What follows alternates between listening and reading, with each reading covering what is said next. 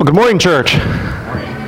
It's good to be with you again here at uh, Silicon Valley Reformed Baptist Church. It's a pleasure to spend time with you and your families again, and I appreciate it once again. Uh, the hospitality of the saints here, and the saints from Sturgeon Bay greet you and send their greetings to you in the name of the Lord Jesus Christ. If you have a Bible, please turn to Colossians chapter two, the New Testament epistle written by Paul, the book of Colossians, the second chapter, starting in verse one, and we'll be examining verses one through ten this morning. Hear ye the word of the Lord. Colossians chapter two, starting in verse one. For I want you to know how great a struggle I have for you, and for those at Laodicea, and for all who have not seen me face to face, that their hearts may be encouraged, being knit together in love, to reach all the riches of full assurance of understanding and the knowledge of God's mystery, which is Christ, in whom are hidden all the treasures of wisdom and knowledge. And I say this in order that no one may delude you with plausible arguments.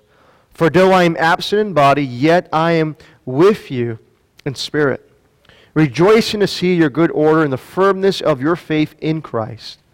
Therefore, as you received Christ Jesus the Lord, so walk in him, rooted and built up in him, established in the faith, just as you were taught, abounding in thanksgiving.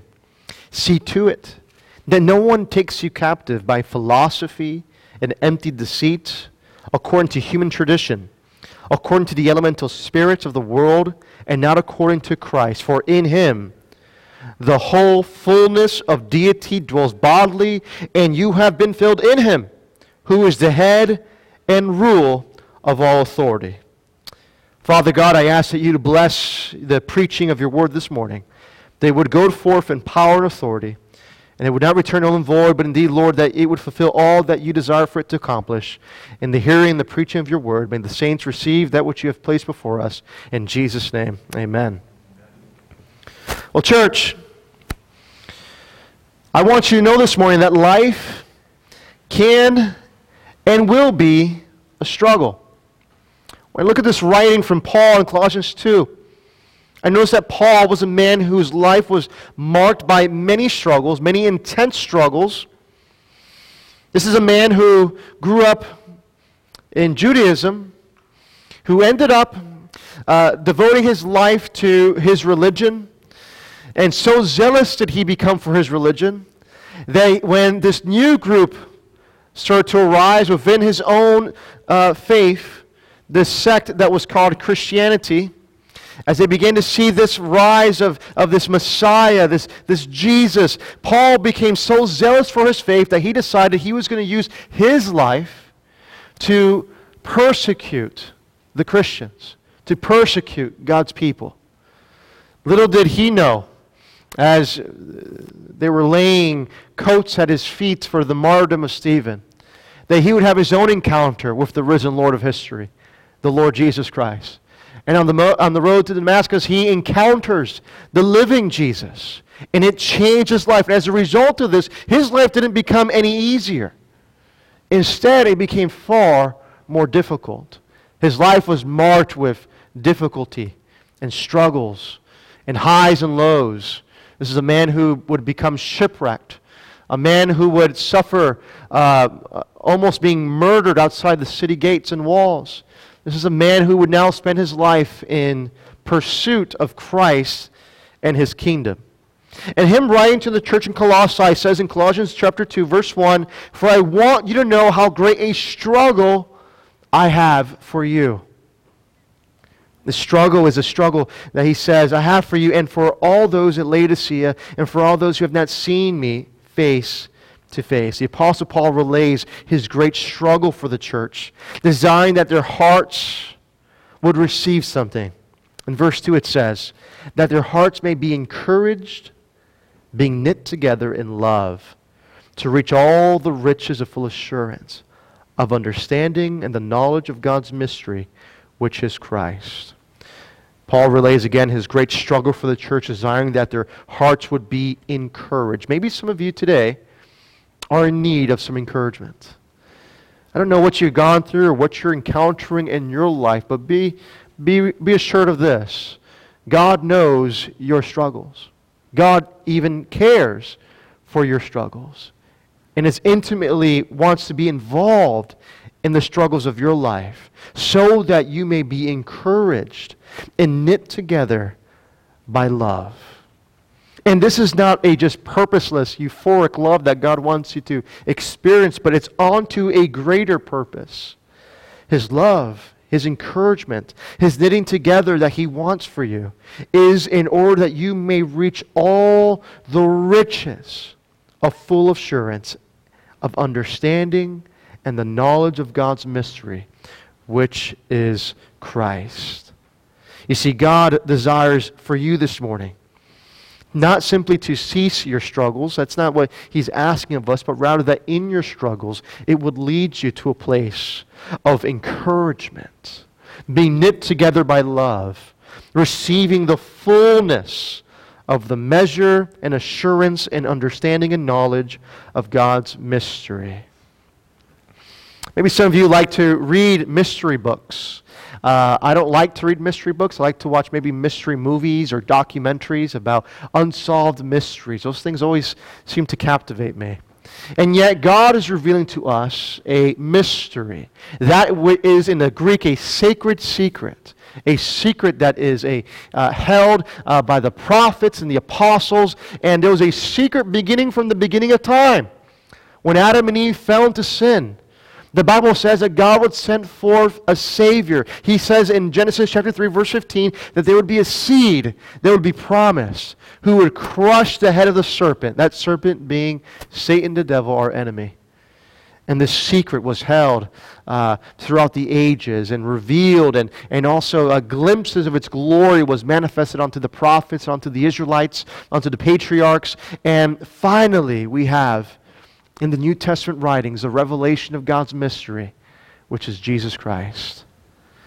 Brothers and sisters, life can and is a struggle.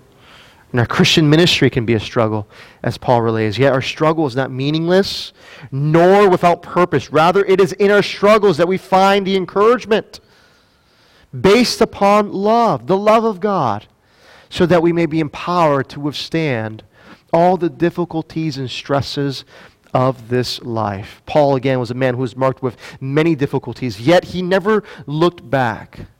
Never did he look back to his former life and say, man, I, I wish I could go back to those old times when I had not, not a care in the world, but instead he looked forward, steadfast, unshakable, unmovable in the work of the Lord. He says again in Colossians chapter two, reading again verse two, is that their hearts may be encouraged. There's an encouragement waiting for you and for me in God's Word. What is this encouragement? This encouragement is being knit together in love to reach the full riches of assurance, of understanding, and the knowledge of God's mystery. Again, there's a mystery at play here. God's love, however, is not just a euphoric emotion, but it is intended to help us reach the riches of full assurance. That kind of assurance is the assurance that we have in Christ, which we believe is eternal security. Here's the good news I want to share with you today, saints. If you are in Christ this morning, you are in the safest place possible to be. There is nowhere better to be than in the arms and the hands of our capable Savior, the Lord Jesus Christ. So regardless of your circumstances, Jesus holds you in your circumstances, and you will be unshakable and unmovable there, because the one who holds you is greater than all things. The Lord Jesus Himself says in John chapter ten, that my sheep hear my voice, and they listen to me, and no one can pluck them out of His hands. Safe and security are, do we experience in the hands of our merciful, wonderful Savior, Jesus Christ. So regardless of your struggle, the one who holds you is greater and bigger than your struggles. So rest assured that you are in a safe and sec- secure location in the hands of Jesus Christ, who is God's mystery. And yet it also tells us that there is a full assurance, this eternal security of understanding and knowledge that is in Christ, in God's mystery. Why is Jesus the mystery of God? Well, because Jesus Christ is the one whom all the prophets and all the Scripture points to. If you were to sum up, sum up the Bible, the Bible could be summed up in this. It is the story of God's redemption in and through the person and work of Jesus Christ. The Bible, from Genesis to Revelation, is all about Jesus. Amen? It's all about Him. And because of that truth, some of the, most of the Old Testament prophets, as they prophesied about Jesus, they were looking at things through a hazy metal mirror. They couldn't see in full. And yet, at the proper time and at the right time, God sends forth His Son into human history, born of the Virgin, to live the life that you and I could not live. The Bible says that He was perfect, He was holy, He was sinless. The Bible also says that He died the death that we all deserved. As sinful sons and daughters of Adam, we are all rightfully deserving of the wrath of God. And yet, by God's infinite wisdom, His love for humanity, and for the outpouring of His purpose upon the cosmos, He sent forth His Son to be a propitiation for our sins, a sin offering, an atoning sacrifice, so that those who would put their faith in Jesus Christ should not perish but have everlasting life. This is the mystery that God has brought to light in the New Testament, that Jesus Christ is the promised Messiah of His people, that Jesus Christ is indeed God come into human flesh, the one of whom the prophet said, "Unto us a child shall be born, and the government shall be upon His shoulders, and His name shall be called the Mighty God, the Prince of Peace. And to the increase of His government there shall be no end." This mystery has been revealed and manifested unto us through the pages of the New Testament, that this Jesus, who was the Word, who was in the beginning, didn't come and was manifested unto us. This Word that was in the beginning, who was with God and was God, has now come into that which was His own, and yet His own did not receive Him. And because of that, He now gives the right to those who put their faith and trust in Him to become the children of God. What a wonderful mystery that has been unraveled, that we are now beneficiaries of through the gospel of Jesus Christ. In Him, verse three of Colossians two, in whom, this is Christ, are hidden all the treasures of wisdom and knowledge. In Christ, brothers and sisters, are hidden, that is concealed and only to be understood through, all the treasures and the wisdom and the knowledge of God are in the person of Jesus Christ. The Lord Jesus Christ is indeed a great treasure to behold.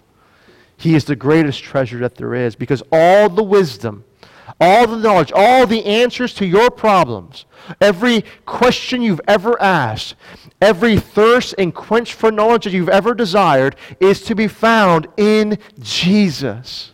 You see, the Bible says of Christ that in Him all things were created in heaven and on earth, whether things visible or invisible. And He is the one who is above all rulership and authority.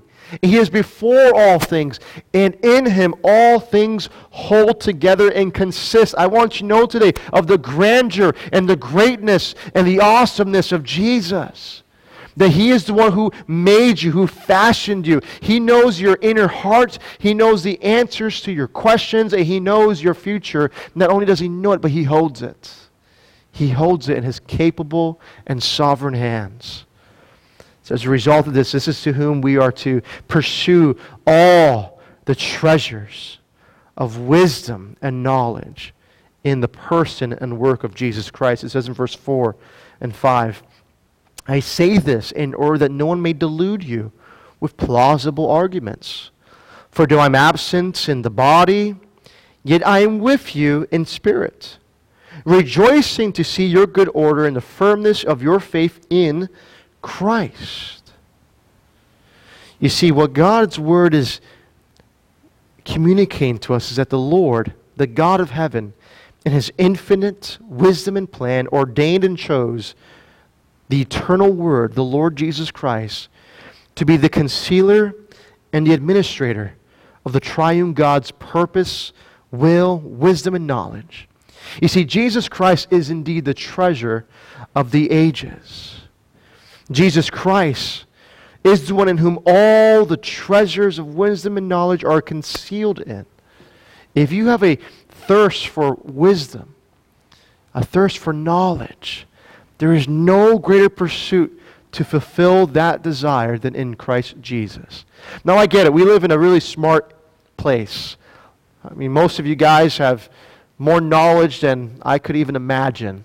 You have software engineers, you've got engineers, you've got educators, you've got people from all spectrums of life and education and backgrounds. And yet, there's no wonder why some of the most brilliant men to have ever lived and the most brilliant women to have ever lived, even they at times struggle with what seems to be the futility of this knowledge. What's the purpose of knowing all these great things, making all this money in Silicon Valley, uh, having all this prestigious uh, degrees? What is the purpose, and yet not being able to answer the very basic questions of humanity? What is the purpose of life? Why am I here? Who am I? Who made me? What is my purpose? What is my reason? You see, Google cannot answer that question. You can ask the question on the Google search bar, and it'll give you lots of different websites. It'll give you lots of different options. But with no level of certainty can it answer the deepest questions of the longing of the human heart. But you know who can? The Lord Jesus. Jesus Christ stands ready and willing to answer and to satisfy the deepest longings of your soul and of your heart. Because in Him is hidden, concealed, all the treasures of wisdom and of knowledge.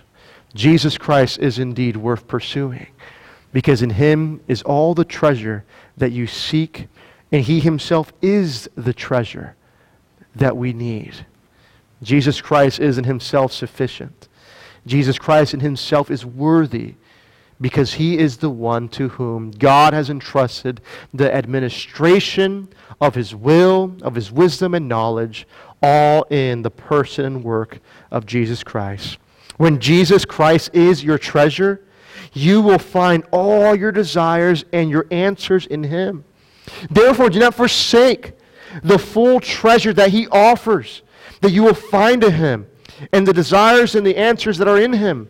Do not forsake the full assurance of this treasure for plausible arguments, for that which could be, which may be, but is not for sure, that is not assured to us. Notice again what Paul says in verse four. I say this in order that no one may delude you with plausible arguments. You know, there's a lot of plausible arguments out there about the answers to the questions that you so desperately seek. There's a lot of plos- possibilities. It's not plausible. They could, you know, they could be, uh, you know, there, there are companies here in Silicon Valley who are actively spending millions of dollars trying to unlock the key of immortality. And yet, here it is, free of charge for you and me. The key to immortality is in the person of Jesus Christ. It's all in Jesus, hidden in Him. They won't find that. You know, it reminds me also of the stories of when the uh, Spanish conquistadors were exploring the New World, and they heard of this mysterious fountain of youth and of life. And so they so desperately spent, you know, lots of gold and money and resources and lives and men to seek after that treasure, yet they were not able to find it because they were not finding it in Christ. Only in Jesus will you find the answers that you seek. Christ is indeed the answer to all of these questions and, and our desires. And yet it says, don't be deluded with plausible arguments. Let me give you an example of what a plausible argument may sound like in the twenty-first century. Well, a plausible argument is, well, we, you don't really need God. You don't need God because we have theories that account for creation, that account for the human processes like evolution. We've got the Big Bang, and, and that accounts for, for creation. So we don't, really don't need God anymore. God is, is kind of an old-fashioned, antique idea, and, and you don't need to pursue that anymore. We've got science now. You know the word science? You know what the root word of science is? Anyone know? It's knowledge. It's knowledge. To know. It's knowledge. You know that all the fullness of knowledge is in Christ? The reason why all things are held together and consist is because of Christ.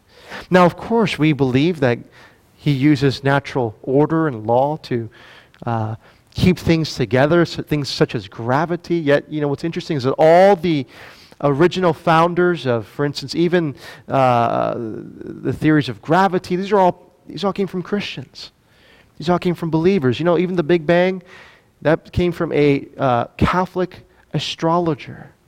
Someone who clearly believed in the creation of God. As a matter of fact, when he discovered that the universe was actually expanding, and that means that if, it, if it's expanding, that means that there had to come a point in time which actually came to be. So the universe, uh, uh, although Einstein would have loved for it to be a static, eternal universe, the evidence was mounting that it was not. And as they discovered that the universe is actually expanding, which is kind of what the Bible says, that the, that the Lord is stretching out the heavens like a curtain. And as, the Bi- and as the Bible says, that God brought and spoke all things into existence.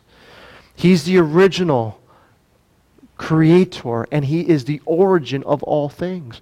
And so, yeah, if the world wants to say, well, we have a Big Bang, well, I have the one who made the Big Bang, and His name is Christ. He spoke all things into being, and He holds all things according to His powerful might. Don't allow anyone to delude you with plausible arguments, which actually lack the depth and riches of Christ.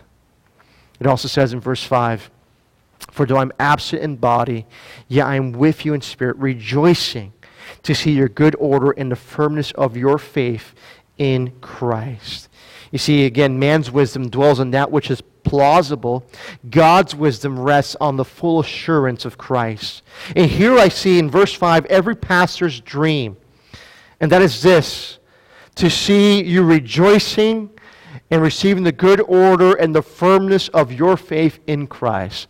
I believe firmly that your pastors here and this church desire greatly to see your good order and the firmness of your faith in Christ increase and abound evermore. And that is every pastor's heart and desire for the people that they serve, is to see them continue to grow in the firmness of your faith in Christ. Let me tell you something. This area of the country, this place in which God has planted you in, it requires much faith on your behalf to live here, to breathe here, to do life here, to do ministry here. It will require much firmness of faith. And so, brothers and sisters, though you may have great struggles, though you may have lots of questions, though you may even struggle with some doubts, I want you to know this, that in Christ lays all the treasures that you can possibly need, and we want to see your faith continue to grow and be firm in Christ, so that you may, able, may be able to withstand all the plausible arguments, all the new age, all the new things that they're coming up with that will be raised against the knowledge of Christ, that you may have the power to take it captive onto the obedience of Christ. So continue, dear brothers and sisters, pursuing the firmness of your faith in Christ. Verse six of Colossians chapter two. The Apostle Paul writes these words: "Therefore, as you have received Christ Jesus the Lord, so walk in Him, rooted and built up in Him, established in the faith, just as you were taught, abounding in thanksgiving." Christians are those who have received the Lord Jesus Christ. We are the ones who are commanded to walk in Him, being rooted in Him like a firm tree, and established in the strong foundation of the faith, abounding in thanksgiving. I want you to know this, the most important phrase of your Christian life and of the history of the cosmos will be and is this: Jesus Christ is Lord. Jesus is Lord. The Lordship of Jesus Christ is central to all Christian thought, life, morality, and theology. No one, and I mean no one, can make Jesus Lord. Jesus Christ is Lord unto the glory of God the Father. Amen? No one makes Him Lord. Instead, there are those who receive Him as Lord. That is to say, who recognize His Lordship, His sovereignty, His might and power, and His right to rule over our lives. It is something to be acknowledged, to be received. And that is something that is not something that we make. You know, there are a lot of preachers that out, out there that say, well, you've got to make Jesus the Lord of your life. You've got to make Him Lord so He can come inside your heart. And, and yes, we, we want Jesus inside your heart. We certainly want that. But you don't accomplish that by making Him Lord. He is Lord unto the glory of God the Father. He's Lord whether you recognize it or not. He's Lord whether you receive it or not. He's Lord whether you have received it. He is Lord regardless of your circumstances. He's Lord regardless of your struggles. He's Lord in every high, in every low, in every mountaintop, and in every valley, in every depth, and in every part of creation. Jesus Christ is Lord. And He's Lord over your life, over your circumstances, over your pain, your sorrow, your rejoicing, your happiness. Jesus Christ is Lord. This is the foundational statement of Scripture and of human history. And one day, and, and hopefully that day will come soon, all of creation will stand before the risen Lord of history and acknowledge Him as Lord to the glory of God the Father. We will one day soon be in endless praise and endless worship, serving the Master and the Lord who has saved us from our sins.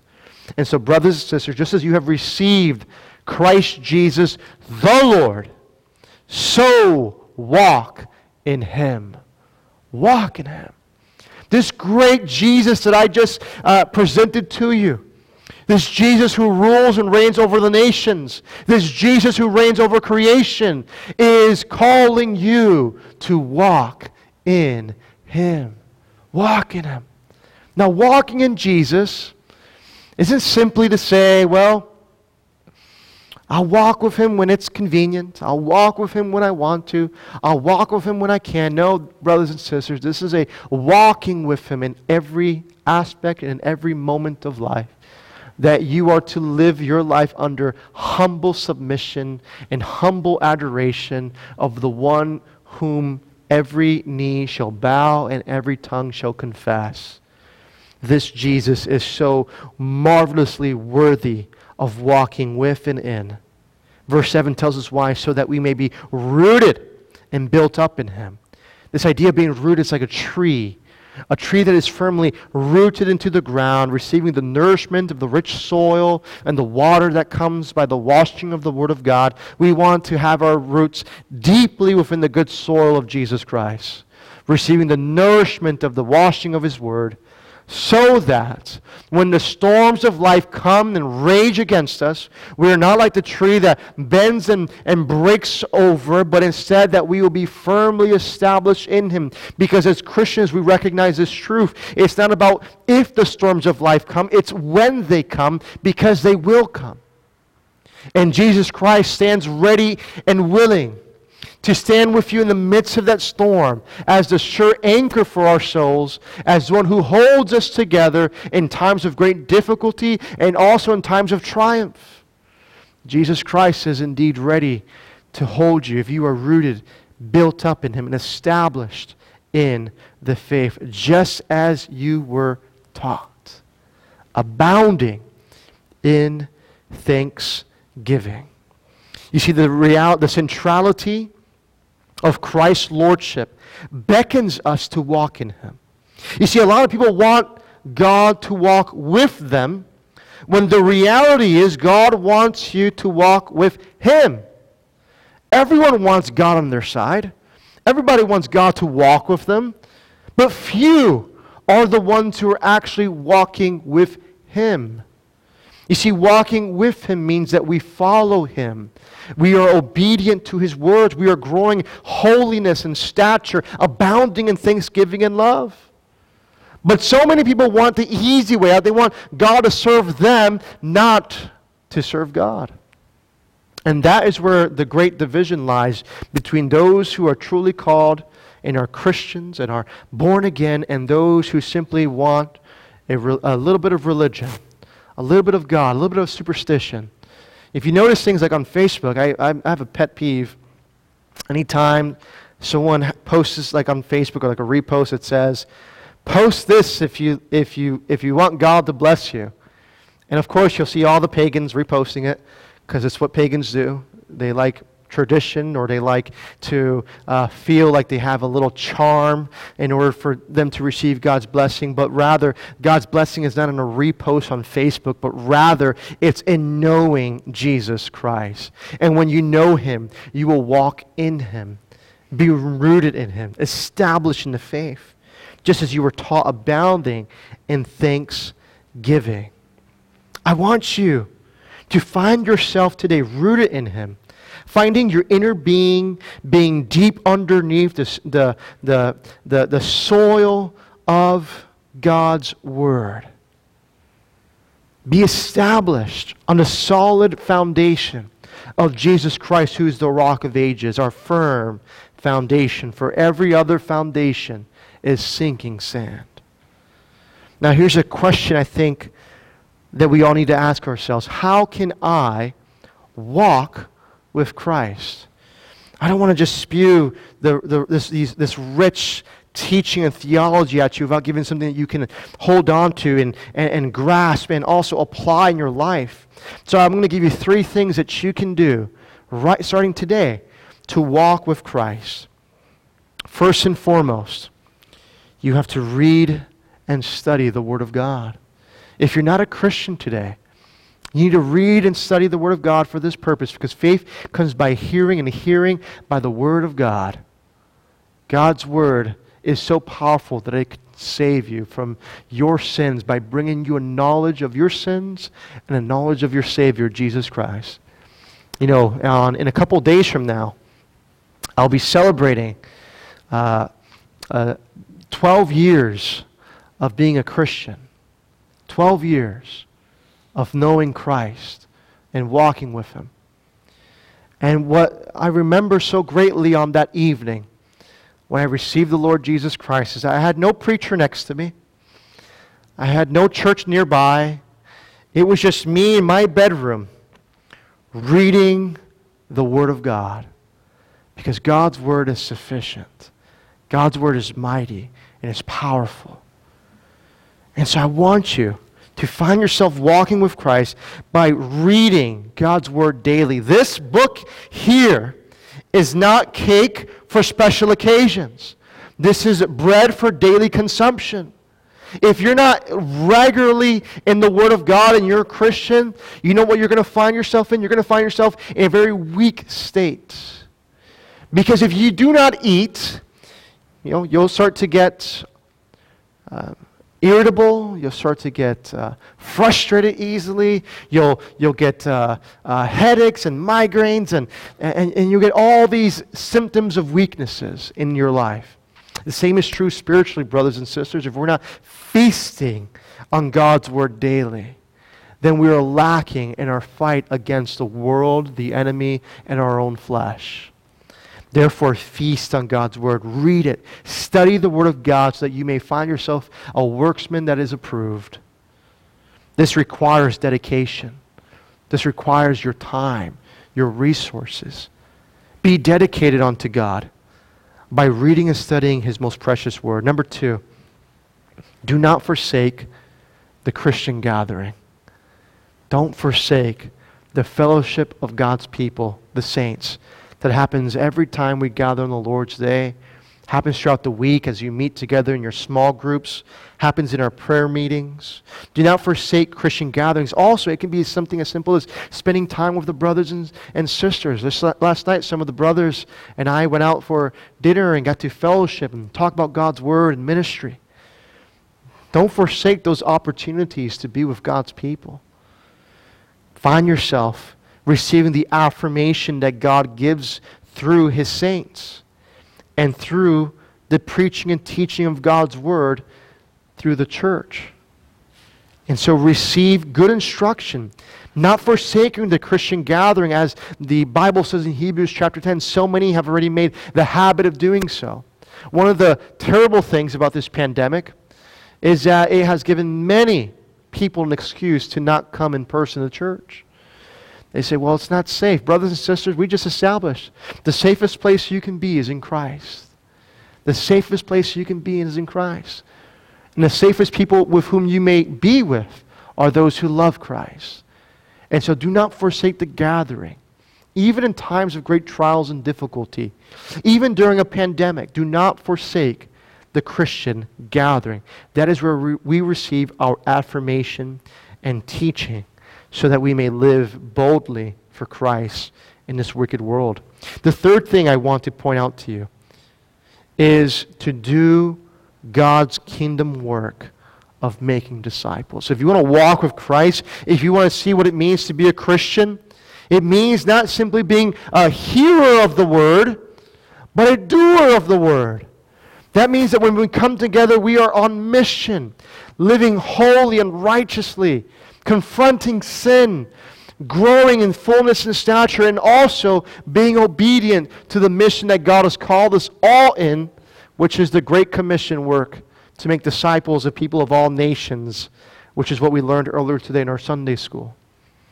God is calling you to partake in this great kingdom work of making disciples. This is where we find the application of our Christianity, is in living it out, loving your neighbor and loving God.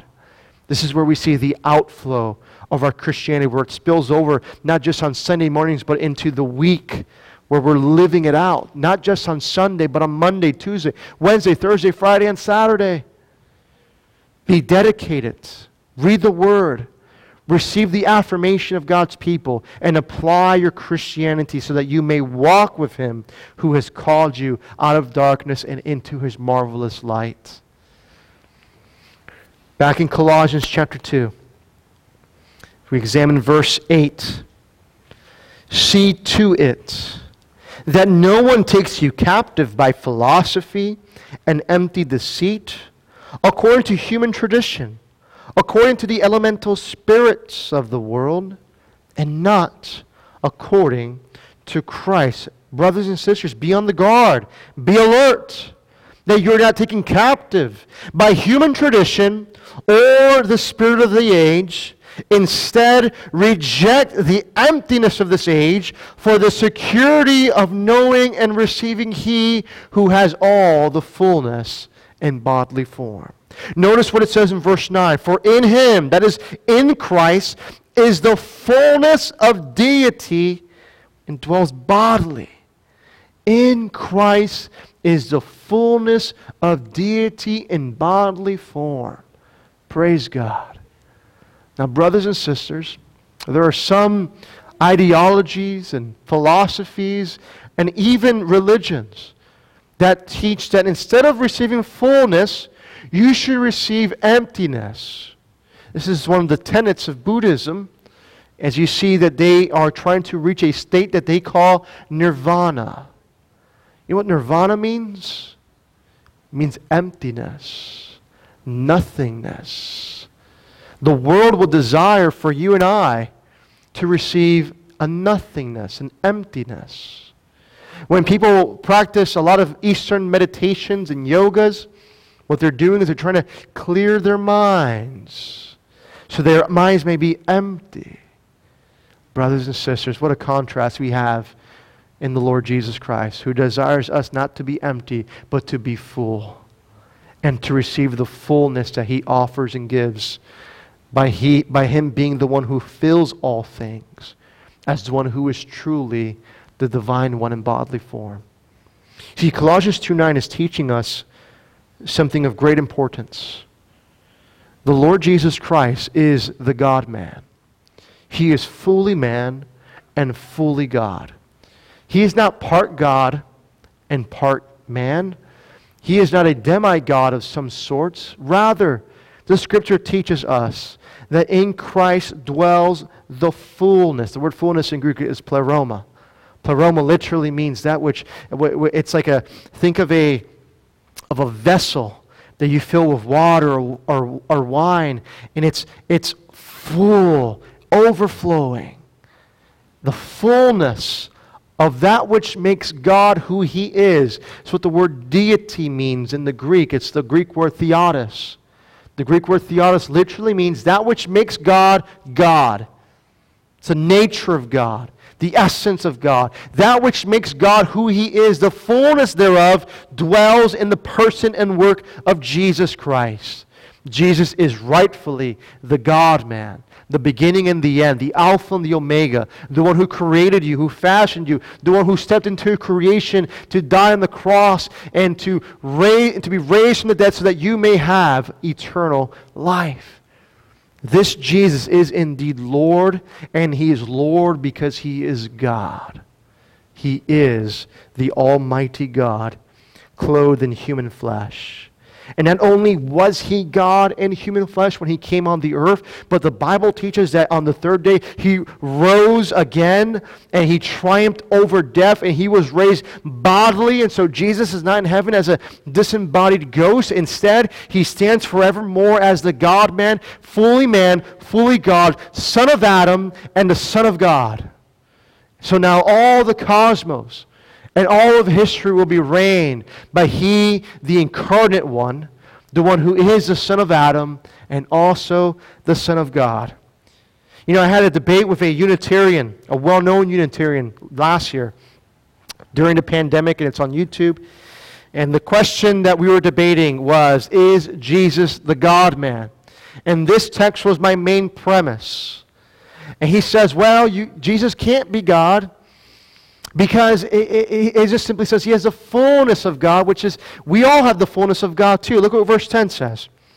And you have been filled in Him, who is the head and rule, and the head and the head of all rule and authority. He says, well, you see, Jesus Christ is, is it's only in a sense that He has all fullness, because He gives us that fullness too. So does that mean you're God in the flesh? And I'll say, you're missing a big point here, my friend.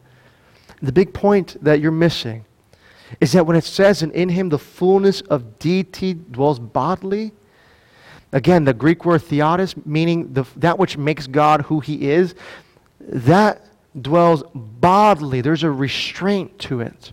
Christ is the visible manifestation of God. That's why the Scripture says He is the image of God. Now, the point that he made was that, well, we're in the image of God. Yes, yes, notice the difference. We are created in God's image. Jesus is God's image. Amen? He is that perfect image. And so He is truly the only one of whom it could be said that He is the God-man, God in human flesh. Verse ten again says, and you have been filled in Him, who is the head of all rule and authority. Praise God.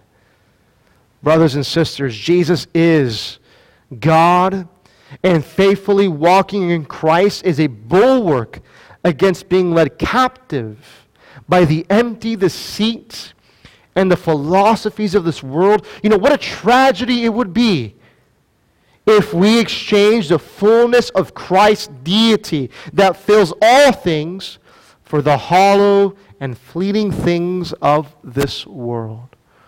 What a sad thing that would be, to exchange the immortal God, He who stands forevermore, for the things that are quickly fading away and crumbling even beneath the culture's feet. Jesus Christ is worthy to be followed. He is worthy of our worship. He is worthy of our adoration. He is worthy of all things. For the Bible brings out this wonderful imagery in the book of Revelation in chapter five, where these scrolls are, are being held, and, and, and heaven begins to weep because there is no one who is found worthy to open its seals. And yet, out of nowhere comes one who is described as the Lamb of God. And he is found worthy. And as he begins to open its seals, heaven begins to sing its song. Worthy is the Lamb who was slain. Worthy is he to be followed. Why? It says because he ransomed a people for God and redeemed people of all nations, tribes, and languages. This is the same Christ that we see Paul proclaiming is the one who is the head of all rule and authority. As a result of this truth, I don't know what your struggles are this morning.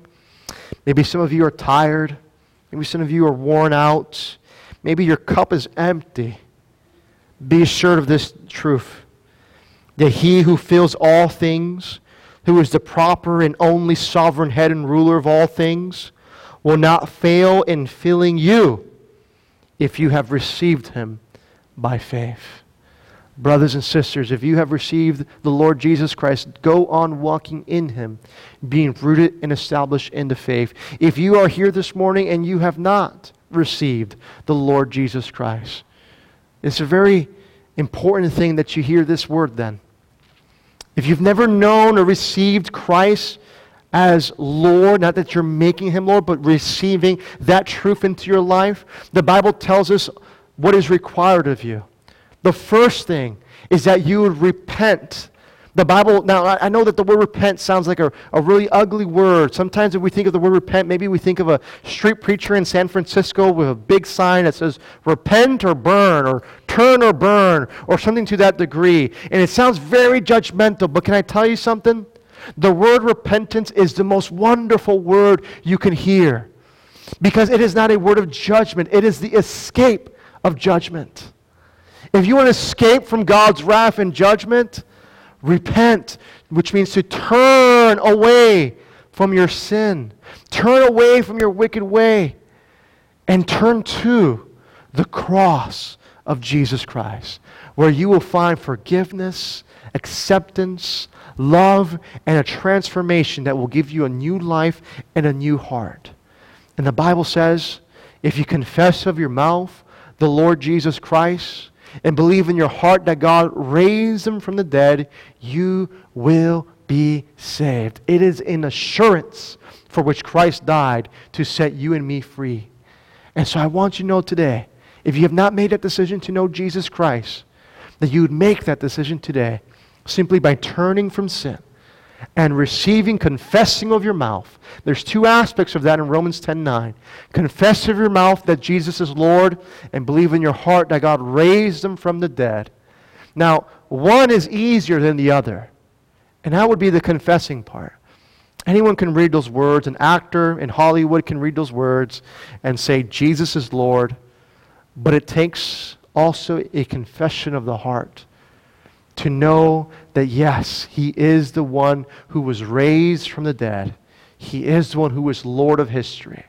And so it's not just a confession of the mouth, but it's to receive and believe in your heart that God raised Him from the dead. And I promise you, you will have the assurance of salvation and onto eternal life if you receive the Lord Jesus Christ through faith.